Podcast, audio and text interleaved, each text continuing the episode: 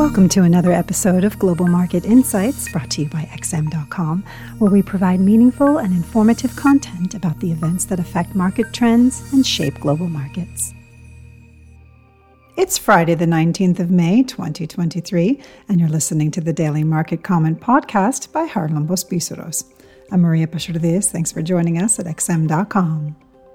The dollar continued to strengthen against almost all the other major currencies on Thursday, although it seems to be taking a breather today. The greenback climbed to seven week highs, helped by more headlines about the U.S. debt ceiling stalemate that said President Biden and House Speaker McCarthy are hoping to reach common ground after Biden returns from the G7 summit in Japan this Sunday. But apart from the optimistic tone on debt ceiling talks, what made it easier for traders to add to their dollar long positions may have been another round of encouraging data and hawkish rhetoric by a few more Fed officials. Data for last week showed that fewer Americans filed initial jobless claims, which, combined with hawkish remarks by Dallas and St. Louis Fed Presidents Lori Logan and James Bullard, allowed market participants to further scale back their rate cut bets.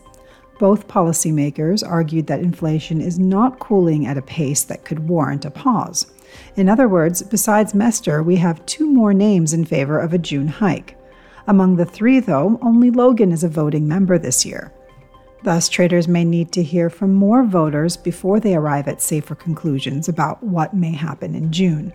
According to Fed funds futures, investors have lifted the probability of a 25 basis point hike at the upcoming gathering to 33%, while they are seeing only 45 basis points worth of rate reductions by the end of the year.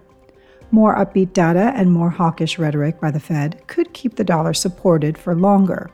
However, a full scale reversal may be too premature to be put on the table. Usually, debt ceiling agreements are reached at the 11th hour, which leaves room for disappointment in the next couple of weeks, while not all Fed officials are of the opinion that another hike is the wiser choice. Board Governor and Vice Chair nominee Philip Jefferson yesterday said that it is too early for the full impact of the prior rate increases to be fully felt by the economy, which implies that he may be thinking to vote for no action. Today, investors may pay extra close attention to a speech by Chair Powell as they're eager to listen to his updated views in light of the latest improvement in the data and after the Fed's own loan survey eased fears of a potential credit crunch. A reversal in the greenback appears premature from a technical point of view as well.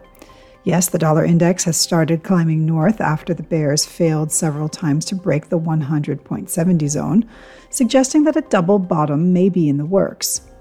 However, the formation is not completed yet, which gives to the recovery the characteristics of a correction or that of a consolidation phase start. Completion and reversal could be signaled upon a break above the 105.50 hurdle, which marks the neckline of the double bottom. Wall Street extended its gains yesterday, with all three of its main indices ending another session in the green. Despite market participants scaling back their rate cut bets, they seem willing to stay in the equity market and celebrate the prospect of avoiding a recession due to improving data and the willingness of congressional officials to avert a government shutdown. The tech heavy NASDAQ extended its rally above the high of last August at 13,720, which suggests that further advances towards the peak of April 20th, 2022 at 14,300 are possible. The S&P 500 emerged and closed well above the key resistance now turned into support zone of 4150, which is also a bullish sign which may allow a test at 4325 in the foreseeable future. Thanks for listening. This was today's daily market comment here at XM.com.